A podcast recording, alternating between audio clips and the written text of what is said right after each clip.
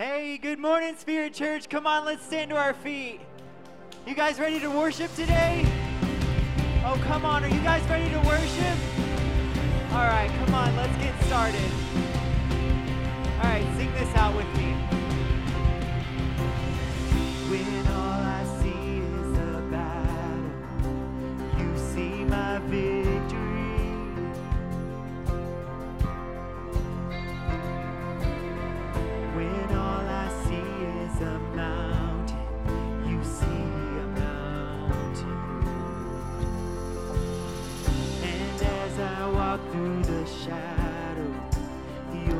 surrounds me.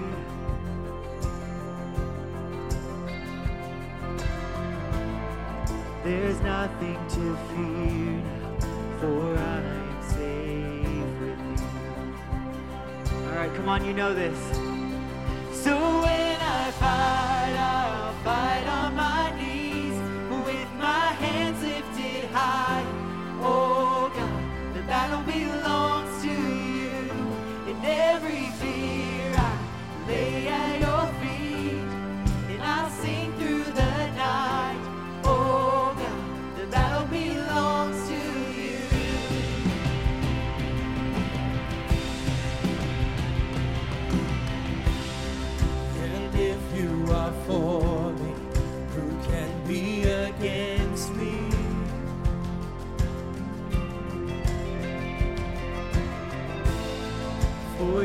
Jesus, there's nothing impossible for you. Come on, do you believe that this morning?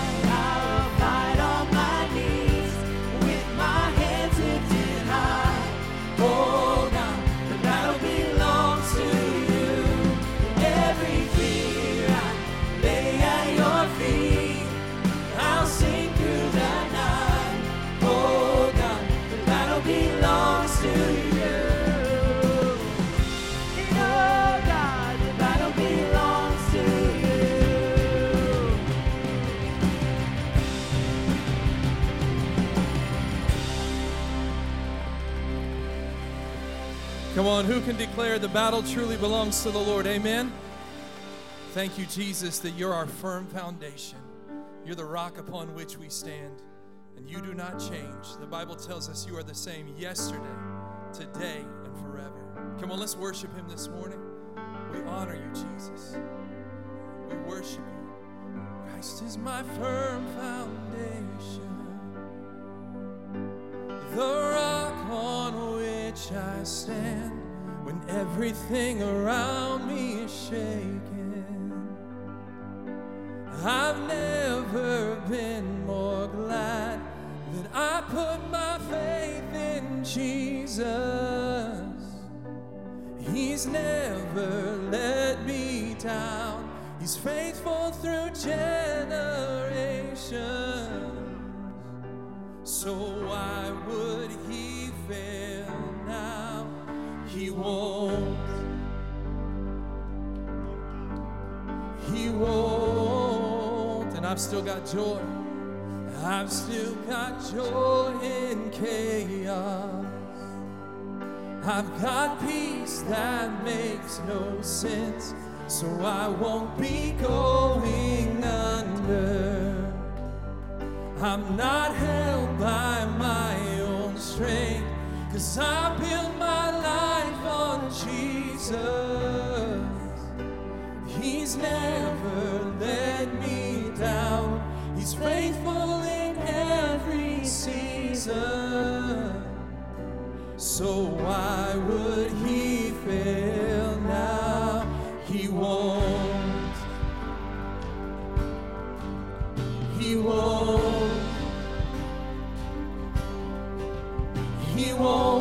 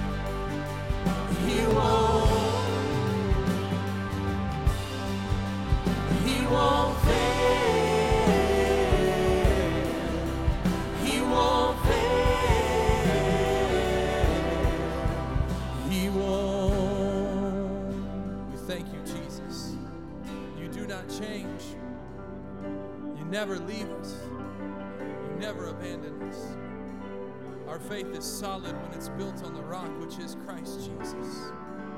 We trust you. We trust you in all things, Lord.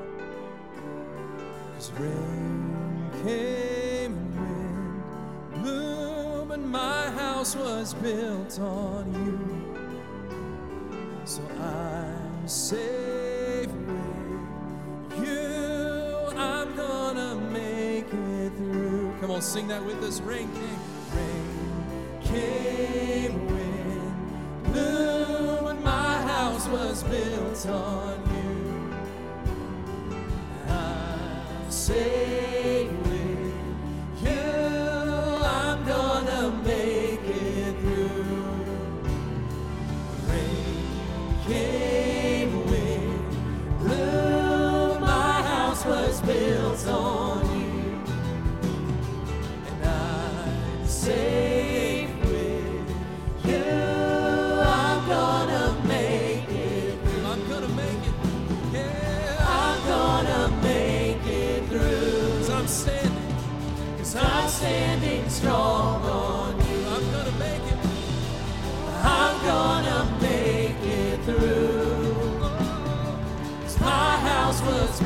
on.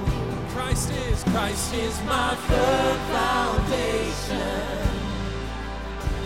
The rock on which I stand when everything around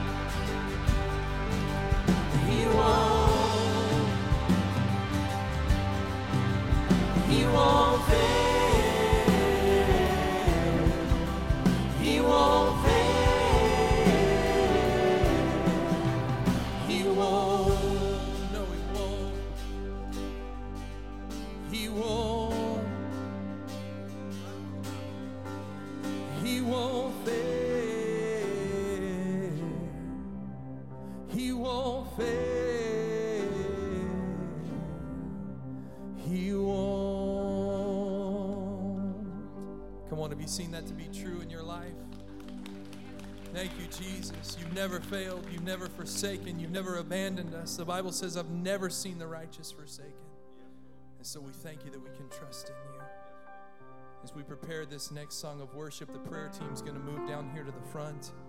If you need somebody to agree with you in prayer, just to believe God for the best for you, you've got a situation or circumstance, you just need God's help, feel free to step out and let these friends pray with you. If you'd like to be anointed with oil, they can do that as well. We're going to believe that God is moving and that He is more than able, amen, more than able to meet our every need. Would you join me if you're comfortable? Let's just lift our hands and make His presence welcome. We worship you. We glorify you. How beautiful, how great you are, Lord. So worthy to be praised, Jesus. We honor you.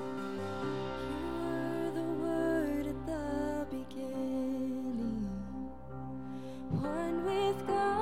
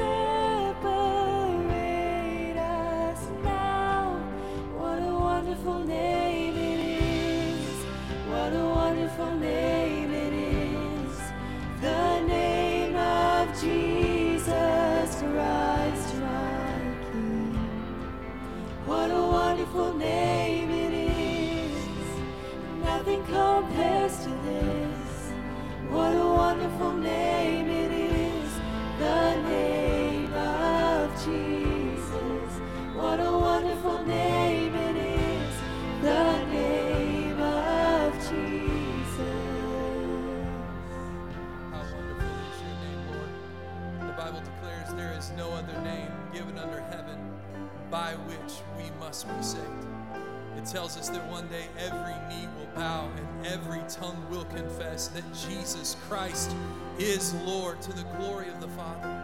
And so we thank you that your name is power, your name is freedom, your name is victory, your name is peace, your name is provision, your name is strength, your name is wholeness and health and life. Your name is more than enough to supply and to meet every need. We praise and exalt the wonderful, matchless name above every name. Death could not hold you. The veil tore before you. You silenced the boast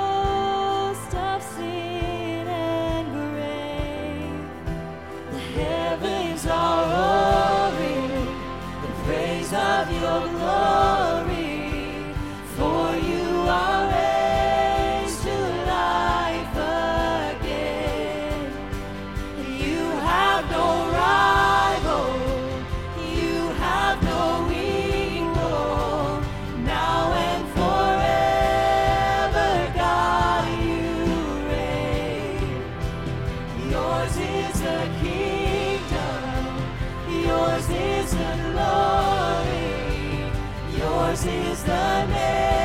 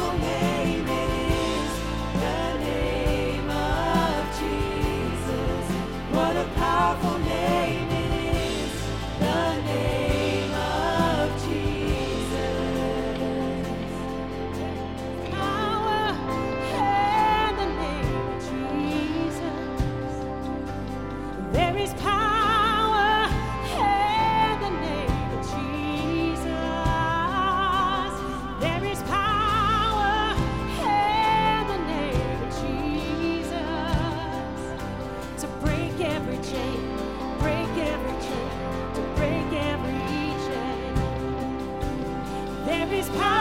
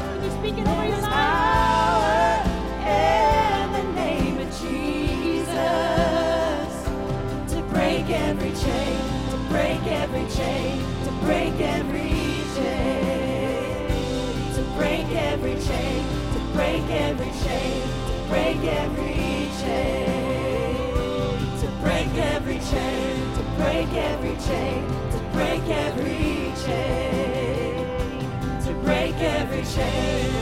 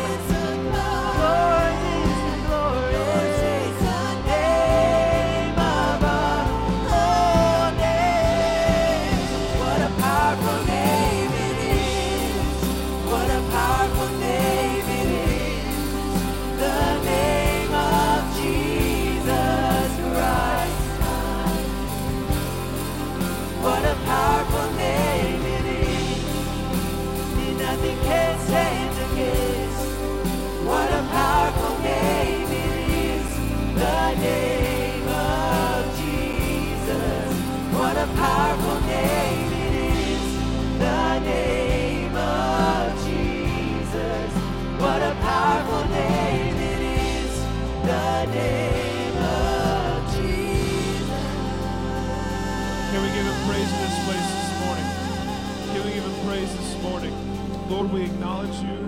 God, we give you the praise. Come on, we're not done yet. Lord, we, we thank you, Jesus, in this place today. I, I don't know if you're like me. I, I, don't, I don't know if you look all around you and in your life and it seems as though people are, new people are getting sick, friends are getting divorced, someone is dealing with something. Maybe it's you. I know a God that in His presence healing flows, where restoration begins, where broken relationships can be restored, where people can be renewed and made strong again, where in, in our weakness He is strong. Can we just praise Him for a few more moments? We don't need a band this morning. God, we love you. God, thank you for your, your power. God, we thank you for your character, for what you can do in our lives, what you have done, God, what you're continuing to do. God, we give you praise for the past. God, we thank you. We look back and say thank you for what you've done. And we expect in the future, God, for you to do even more. God, not for our glory, but for yours. God, we just thank you in this place today. We praise you. As we do each week, we're going to continue for just a few more moments in worship. We're going to pray the Lord's Prayer together. Again, this is another way that we can just continue to acknowledge Him, acknowledge who He is and what He's done for us, and pray the way that He taught us to pray. So, if you would, let's pray this prayer together. Our Father, who art in heaven, hallowed be thy name. Thy kingdom come, thy will be done, on earth as it is in heaven. Give us this day our daily bread, and forgive us our debts as we forgive our debtors. And lead us not into temptation but deliver us from evil. For thine is the kingdom and the power and the glory forever. Amen. Let's give him praise one more time. Man, what, a, what an incredible morning it's already been. God's in this place, His presence is here with us. He's going to continue to move. So, for the next few moments, why don't you turn? Why don't you meet someone, say hi to someone, greet someone this morning, and then you can have a seat.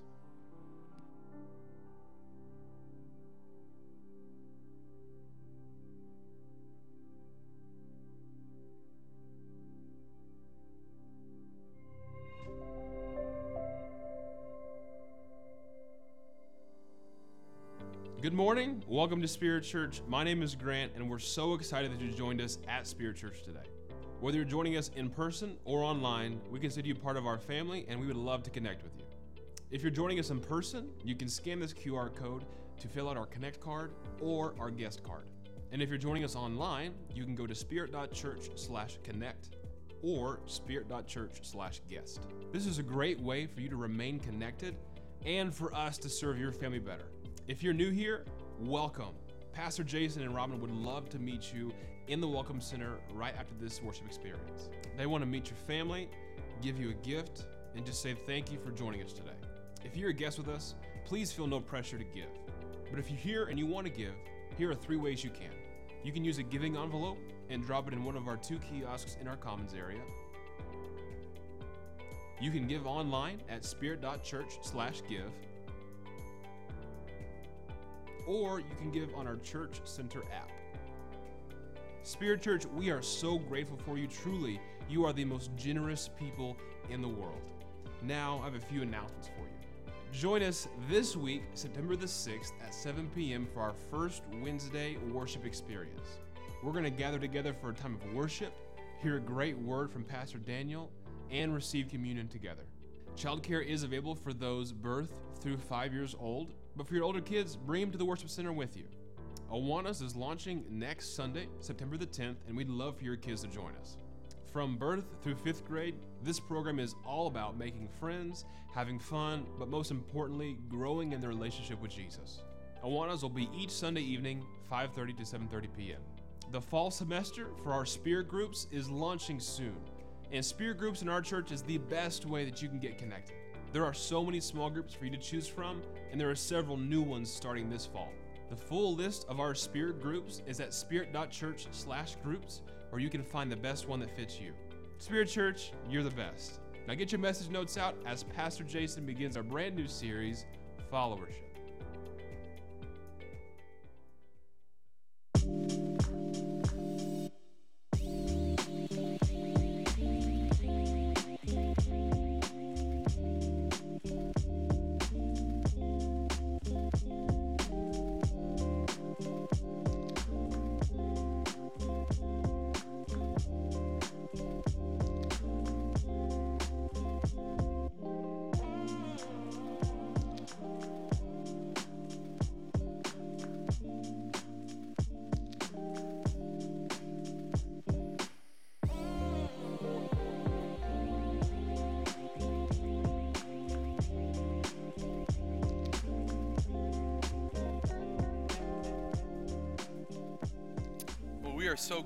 Here this morning. Would you help me and join, uh, welcome everybody who's watching us online today? Come on, let's give them an applause. We're so glad that you're with us.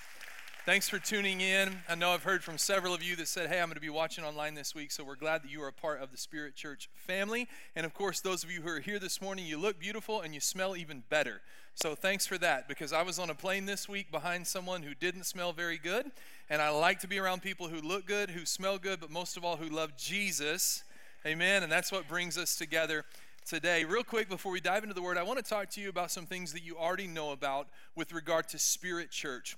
The purpose of Spirit Church is summed up just in a short phrase to please God. That's why we exist as a church family is to please God. That is the metric or the lens that we run everything we do through. Our deacons will tell you that, our staff will tell you that. Hopefully you're becoming more and more familiar with that the more that you're here that we exist to please God. Everything we do, everything we say, every song that we sing, every word that we proclaim is that it would please God. That's what it's about. That's what our whole life is about. And so that surely is what the church ought to be about as well. Now, to make that mission even more specific, that's the purpose. The mission of the church, and you've heard this before, is to share the love, joy, and peace of Jesus Christ with the least, the last, and the lost. And let me ask you a question Whose love, joy, and peace is it?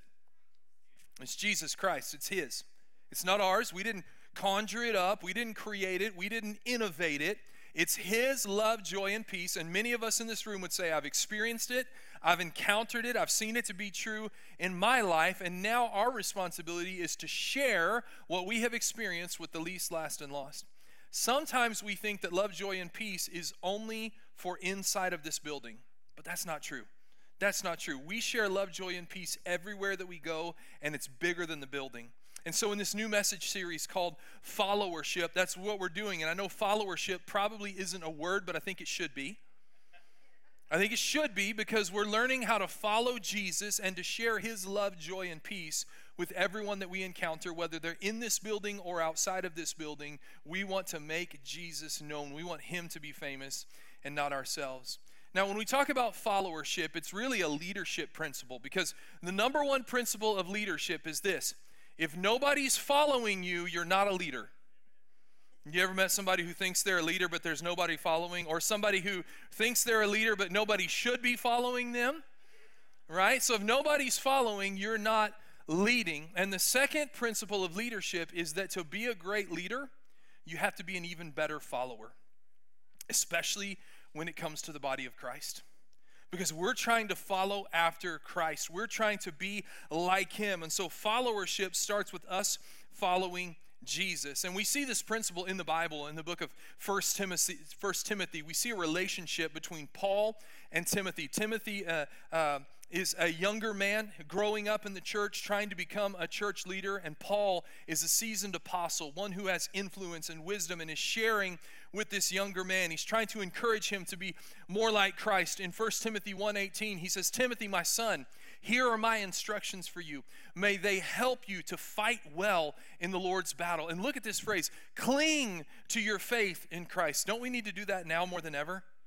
Cling to your faith in Christ and keep your conscience clear. For some people have deliberately violated their consciences, and as a result, their faith has been shipwrecked. We see where Paul writes two different letters to Timothy in the Bible, and both of them encourage Timothy not just to lead well, but to learn how to follow well. Not just to follow Paul, but ultimately to learn how to follow Jesus. Now, all of us in this room, who are called by the name of Jesus, who are a part of his family, every single one of us are called to be a leader. And you say, oh, no, hold on, not me. I'm not a leader. That's for other people. I'm not a leader. No, we're all, as Christians, we are all called to be leaders. And here's how we lead we either lead people closer to Jesus or we lead them further from his love, joy, and peace. All of us are. We're called to be leaders and to draw people close to Jesus. And as leaders, we need people in our lives like a Paul who inspire Christ likeness inside of us. If you have your Bible this morning, we're going to start in 1 Timothy chapter 6 and verse number 11. 1 Timothy chapter 6 verse number 11 and this is our in the vault text for the month of August. I'm going to invite you if you would to stand with me if you're able.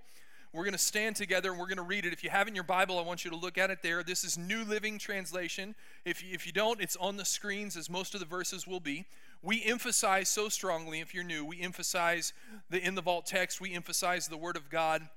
I don't preach ideas, I don't preach opinions because mine are bad. But I preach the Word of God because it's always true, it's always faithful, it's living and active, it changes us, and we need it. We need it. We need the Word of God in our lives. And so every month, or every week this month, our message is going to start with this verse right here. And we do that because we believe in memorizing Scripture and meditating upon the truths of Scripture and letting it challenge us and change us and make us more like Jesus. The last Sunday of this month, we're going to set up what we call our quotation stations. You'll have an opportunity to quote this verse if you've memorized it. Last month, the incentive was free tea from HTeaO. My wife already cashed hers in when she got her free tea. It's just something to encourage you to interact with Scripture on a continual basis in your life. So here's our verse for this month 1 Timothy chapter 6, verse 11 and 12. Would you say it with me? One, two, three. But you, Timothy, are a man of God. So run from all these evil things. Pursue righteousness and a godly life, along with faith, love, perseverance, and gentleness. Fight the good fight for the true faith. Hold tightly to the eternal life to which God has called you, which you have declared so well before many witnesses. Would you pray with me this morning? Father, thank you for the power of your word. It's life giving, it's what we need. It feeds our soul, it makes us more like you, it speaks to us. That's the prayer this morning. Holy Spirit, would you speak to us? Don't let people hear from me. We want to hear from you. You can communicate specifically and uniquely exactly what we need to hear, and we ask you to do that today in Jesus' name. Amen. Amen. God bless you as you're seated. Thank you so much. As Paul is mentoring Timothy, and we see in this verse, he's encouraging Timothy to live like Jesus. He tells him right here in these words to pursue righteousness, to pursue a godly life, to pursue faith and love and perseverance and gentleness, to fight the good fight of faith. And these are great lessons for people who are trying to follow Jesus. And, and the book of Timothy, every week this month, will be our starting point, but the book of James will be our landing point. In fact, if you have your Bible, we're going to go to James chapter 1 and verse 5 in just a second. And you say, well, what's the intersection? What's the connection between Paul, Timothy, and James? Well, just as Paul is mentoring Timothy, James is mentoring all of us in the body of Christ. In fact, it might be possible that even James was a mentor, so to speak, to Paul and Timothy in their days. The reason we think that is possible is because when the book of James was written, it was one of the first New Testament books that were actually written. We know that they're not organized chronologically in our Bibles, but the book of James was written around AD 45 to AD 49, somewhere in that window. And so, believers and Christians who were all over and living in what we call a new reality would have been being mentored or learned or followed the advice of James. These people were good Jews who had been Jews their whole lives until this guy named Jesus showed up.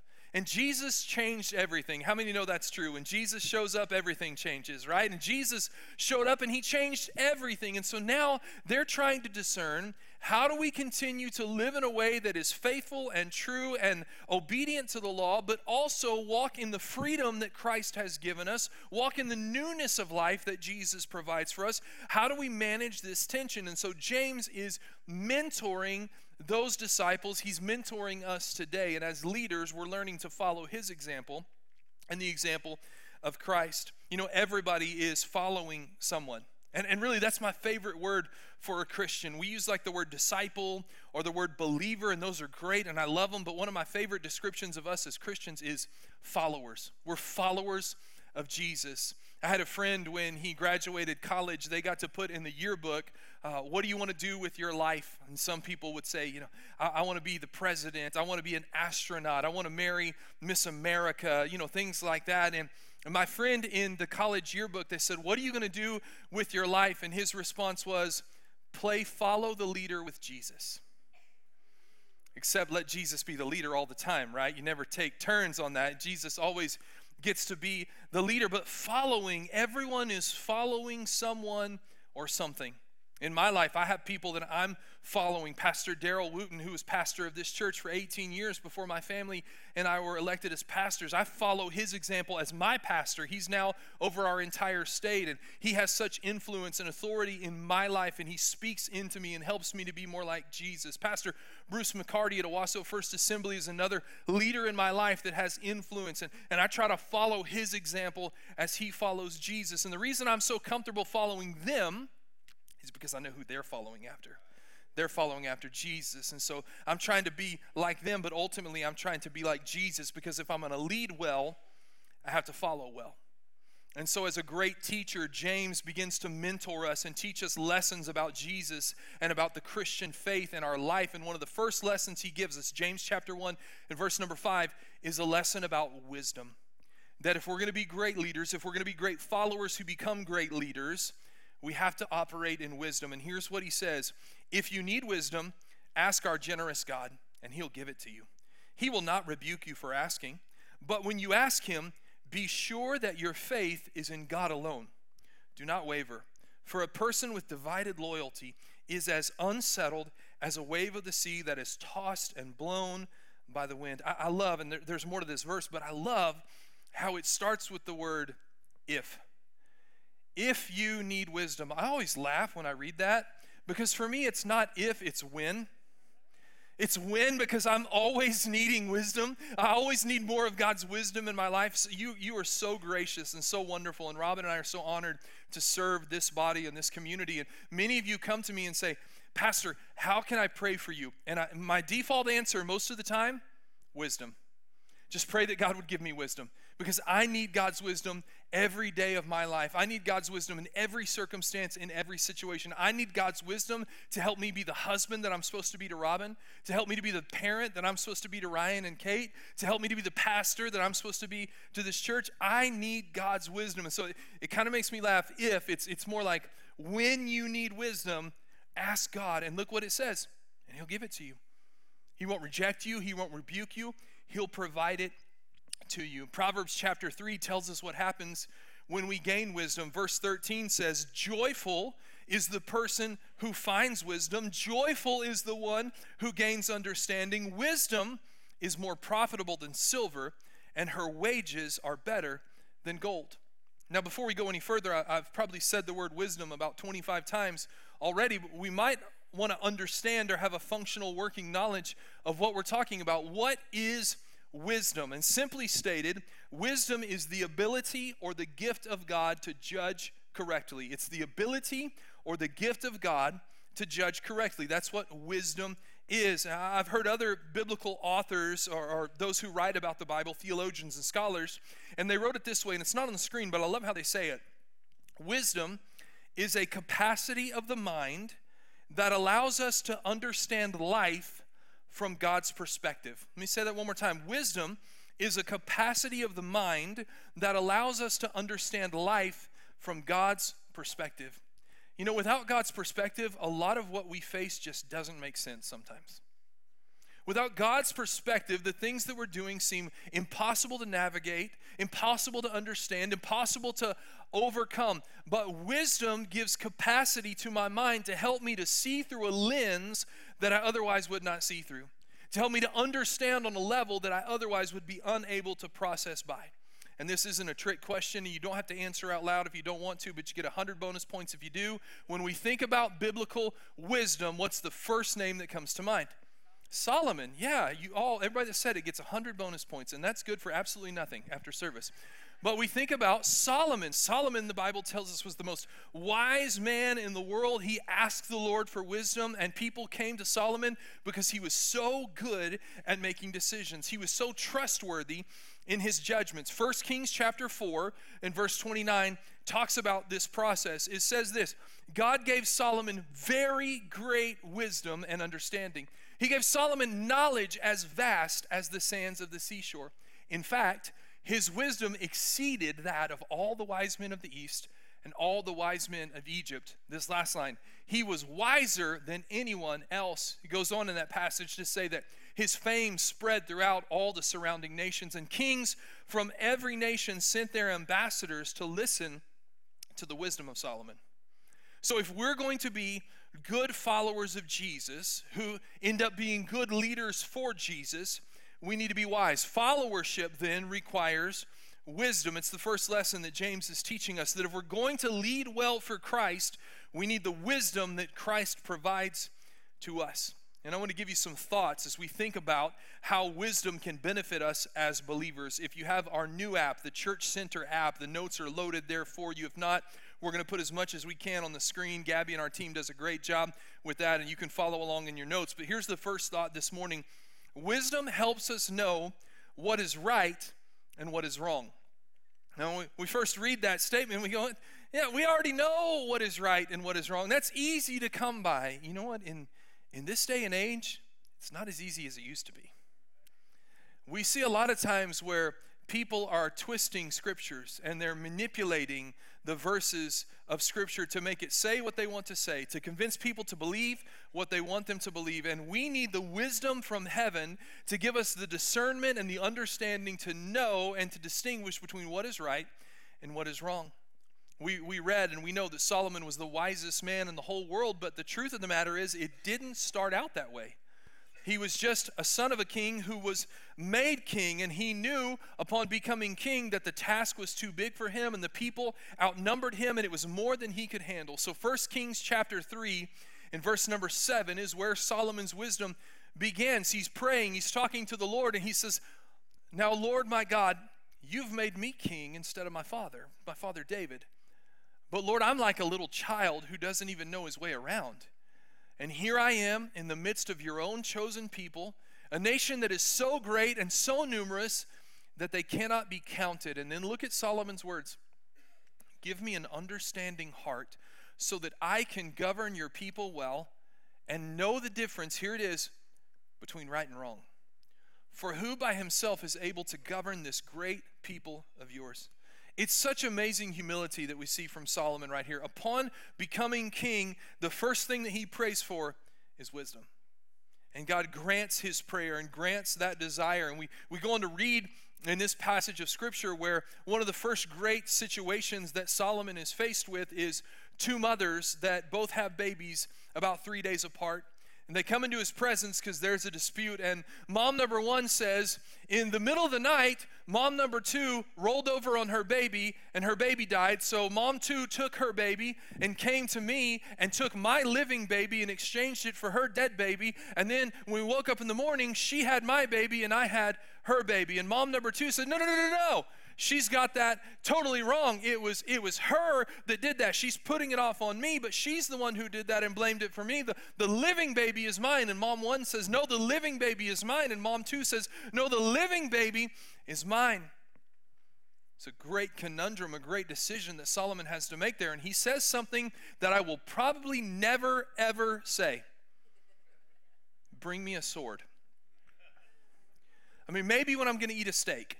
But other than that, I'm never going to say, Bring me a sword. But Solomon says, Bring me a sword.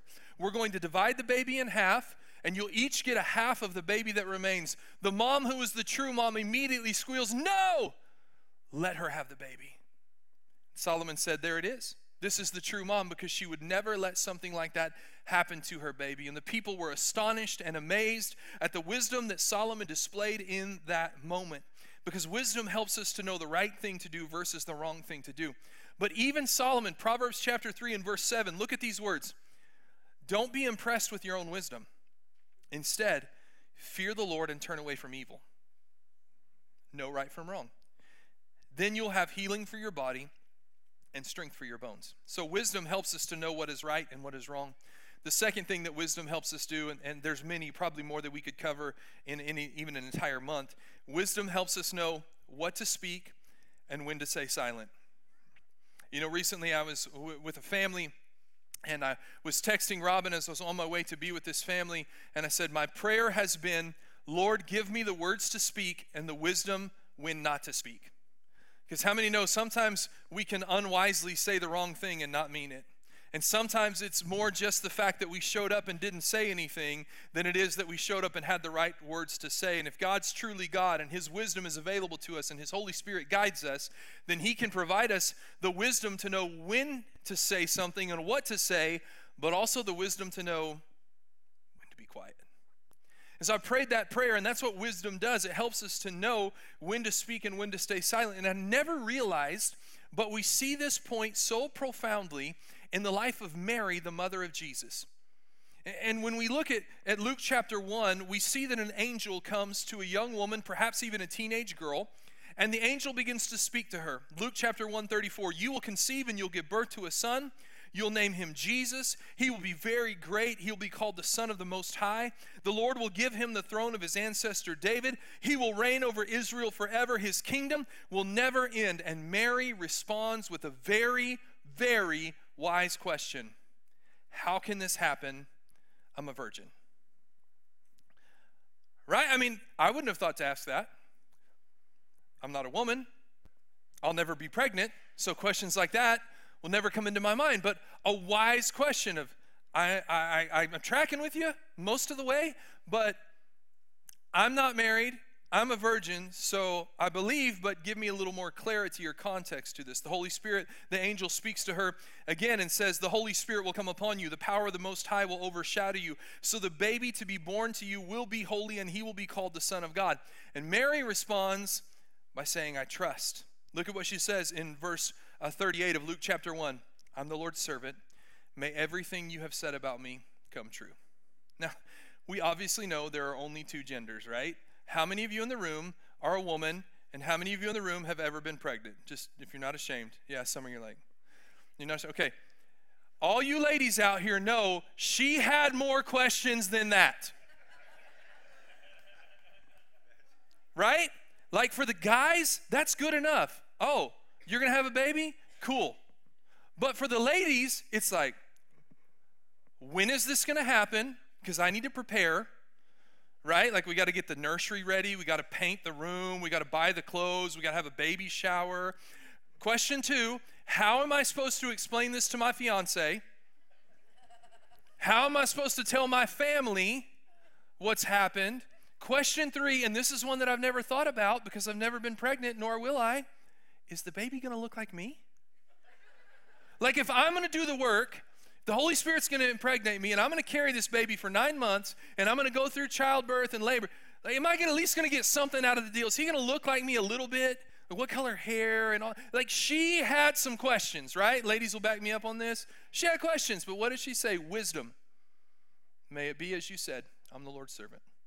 Why? Because wisdom helps us to know what to speak and when to stay silent. And in that moment, the wisdom from heaven fell upon Mary, and she said, I choose to trust. I choose to trust. I don't have to have all the answers. I choose to trust. That's what wisdom helps us to do, to know when to speak and when to stay silent.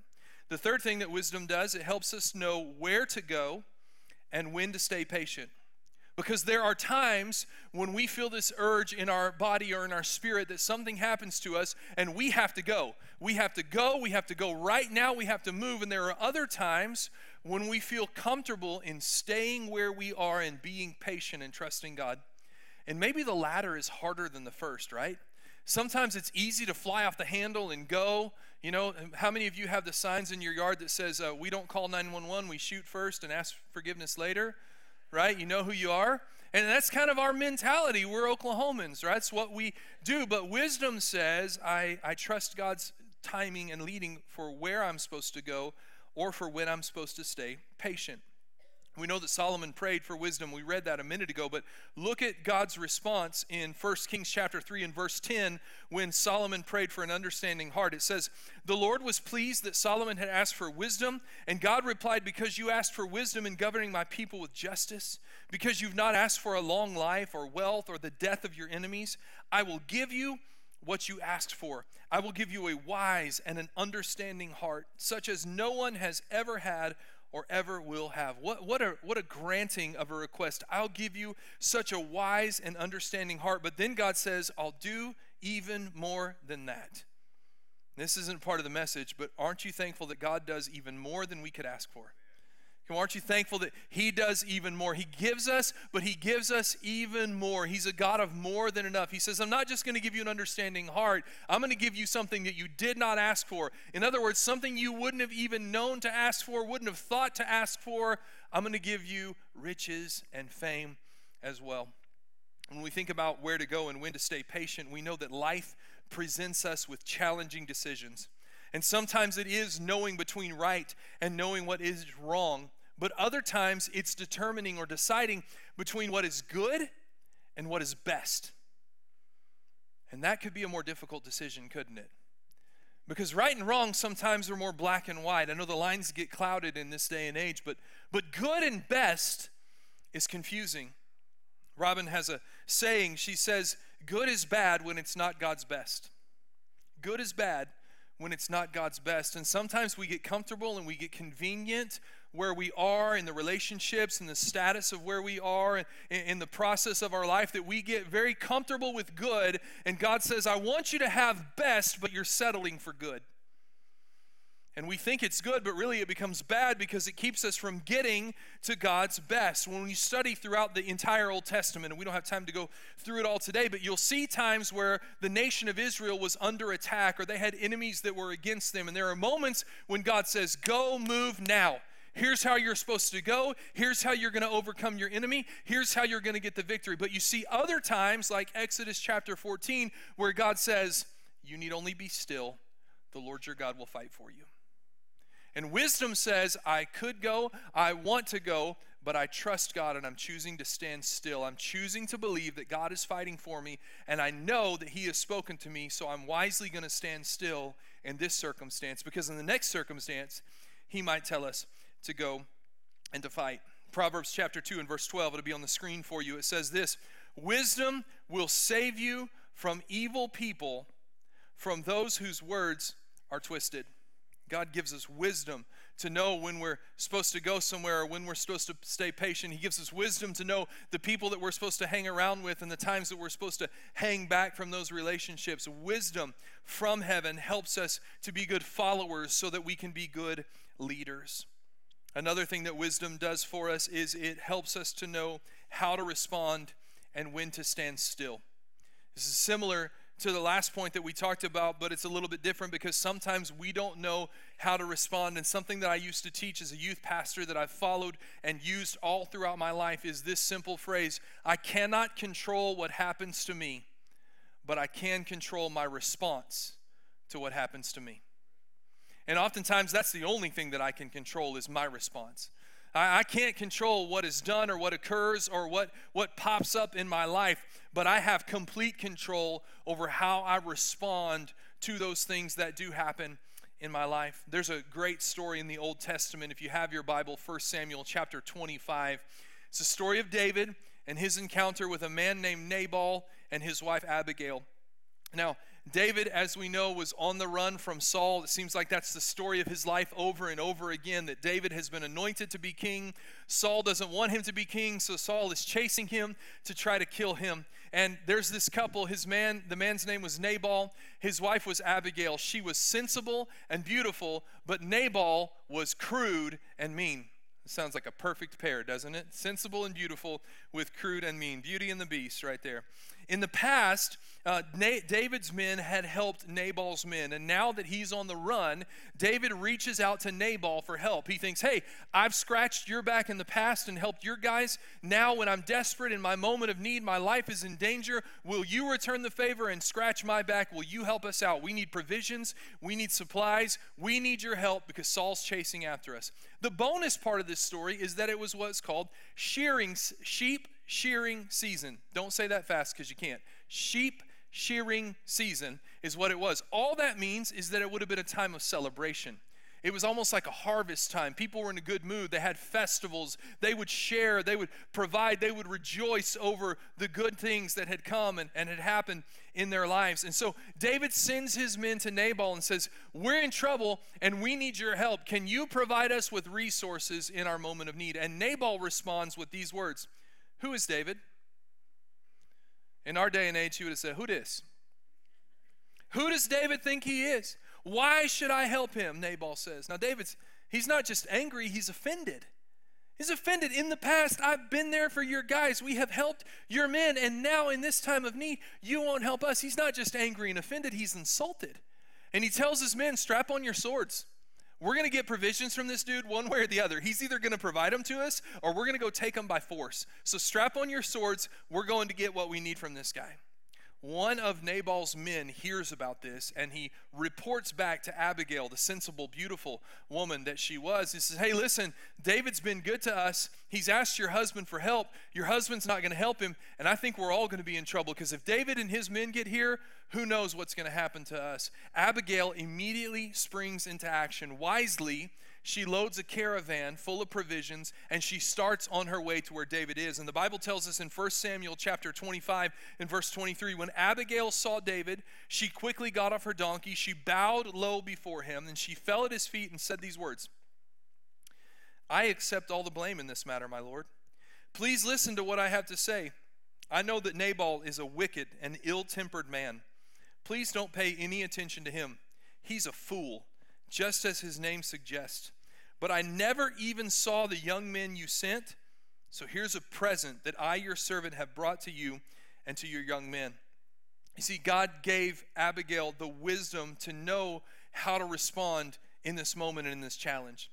Had Abigail sat still and not done anything, we don't, we don't want to imagine what could have happened. In fact, here's what we do know. The Bible goes on to tell us that while Abigail is out making amends and literally saving her family from destruction, Nabal is back home throwing a feast, enjoying all the provisions that he has.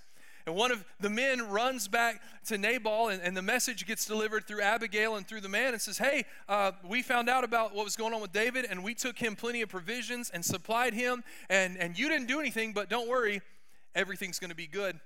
He was so stunned by this news, and you know, it had to be somehow divinely orchestrated. He had like a stroke or a heart attack, and he died in that instant. God took him out. The, the bonus part of the story that we miss is David then looks at Abigail and goes, Hey, I don't want you to be alone at the funeral. You're beautiful and sensible, and I got a caravan full of guys and provisions from your deceased husband.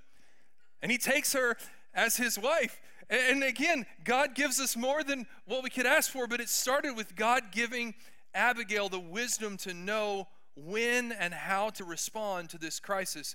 And, and, I don't know about you, but I speak for myself. So many times there are crisis or challenge or difficult moments, and it's like, I just need somebody to tell me what to do. Right?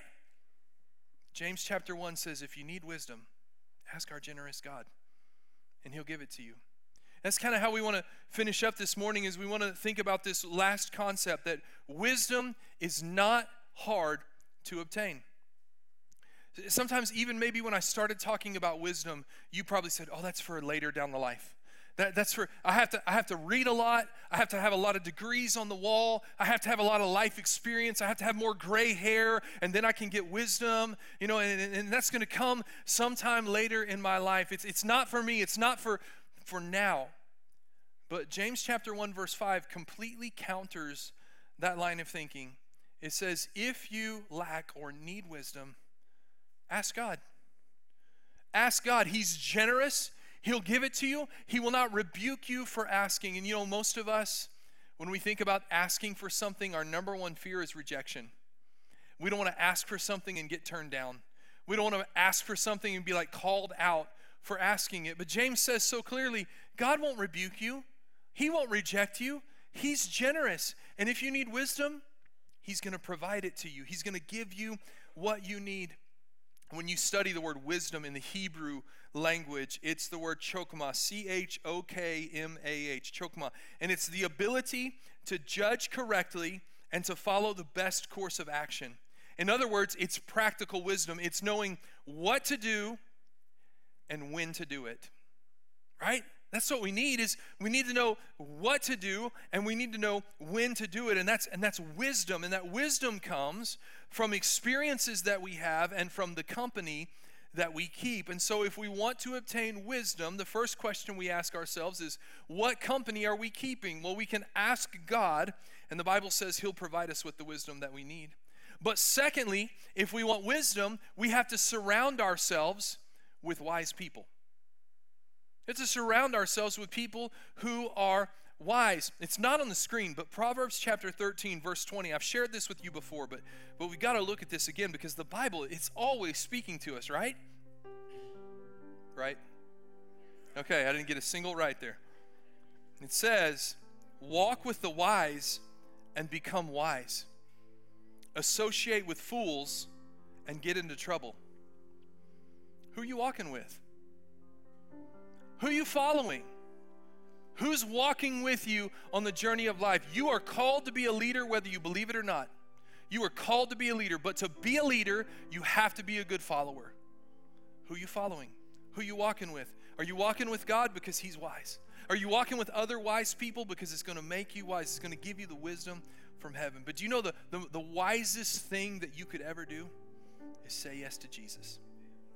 It's the wisest thing you could ever do is welcome his presence, his peace, his power into your life. So this morning, I want to just give you a second. We didn't do this last week. Uh, we let everybody's heads uh, stay up, but I want to ask you this morning if you'd bow your heads for just a second. I know that can go both ways, but today we're going to bow our heads for a second. Have you ever accepted Christ? Have you ever received him as Savior and Lord? If you haven't, this morning is, is for you. If you have, you're probably praying right now for those who haven't. You're probably praying that their heart would be open and receptive. Have you said yes to Jesus, but maybe you've not been wise in the way you followed him? Maybe you've made some bad choices and some bad decisions, and you're not right with God if you're being honest. You're not in right standing with Him. You're not living the life that you're supposed to live. The most wise thing you could do in this moment is to say yes to Jesus. We change, but He stays the same. He's faithful. He's faithful. He does not change. And so, in just a moment, I'm not going to embarrass you in any way. I'm just going to ask you to simply lift your hand so that we can pray for you. But I'm going to give you that opportunity to say yes to Jesus, to receive His forgiveness and salvation, to receive that fresh start where the Bible says if we're in Christ, we're a new creation. The old things are gone and all things are made new. So, if that's you this morning, again, I won't embarrass you, and you'd like to say yes to Jesus, whether today's the first time or maybe you're just making some things right, would you just simply lift your hand and make eye contact with me so that I know to pray for you in just a moment? Would you raise your hand? Thank you. I've seen a couple hands that have gone up. Anybody else? Thank you.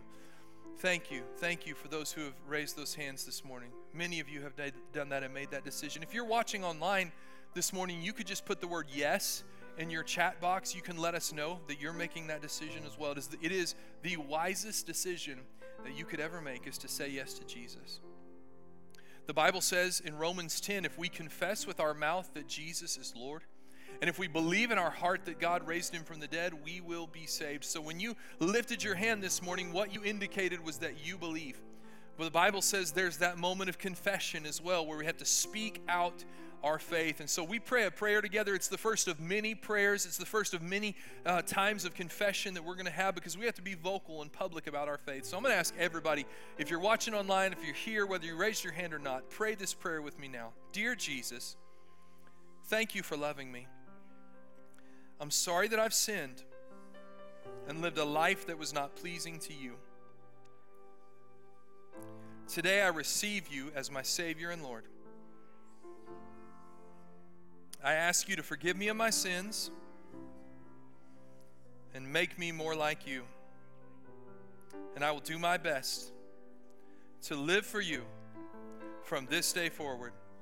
In Jesus' name, amen. Amen. Amen. God is so good and He's so faithful.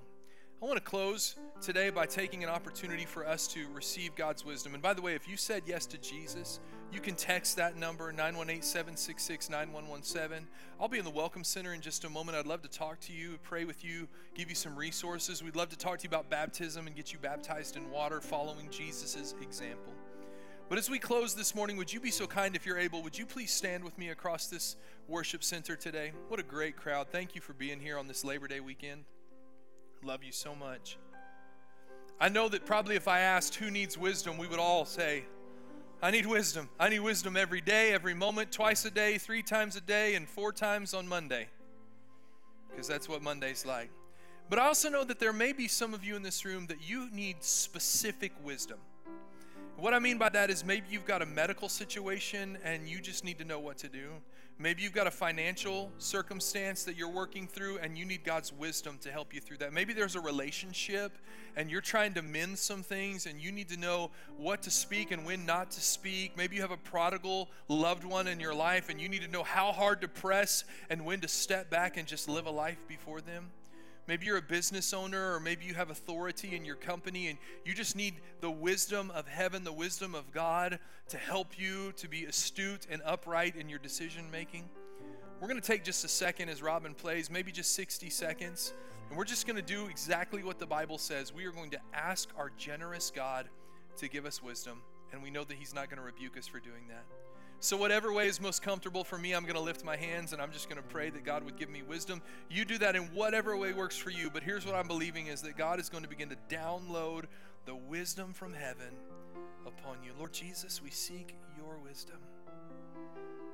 The Bible says we could ask and you'd provide it to us.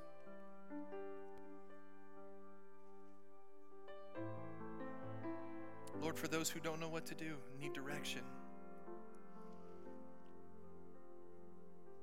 for those who own a business and have big choices, for those who are struggling with a diagnosis and have to make difficult choices, for those who are trusting you for a prodigal son or daughter in their salvation, and they don't know how much to press and how much to back off and trust. For those who need restoration of their emotions or of a relationship, and they're not sure when they should speak versus when they should be silent. Maybe there's a student in here who's trying to decide about their future. Maybe it's college, maybe it's a spouse, maybe it's a career direction. And they're trying to navigate those waters. They need to know when to go and when to be patient. We ask for your wisdom. The Bible says you would not rebuke us for asking, that you would give it generously to us.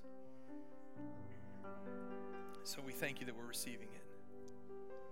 As we close our time together, would you just begin to thank Him for the wisdom He's given you? Come on, speak it in faith. Thank you. Thank you for wisdom. Thank you that you're giving me wisdom. It's not my wisdom, it's not my uh, intellect, it's, it's wisdom from heaven that you're pouring into me. Just thank Him for it. Believe it. Receive it from Him by faith. The wisdom from heaven. Thank you, Jesus.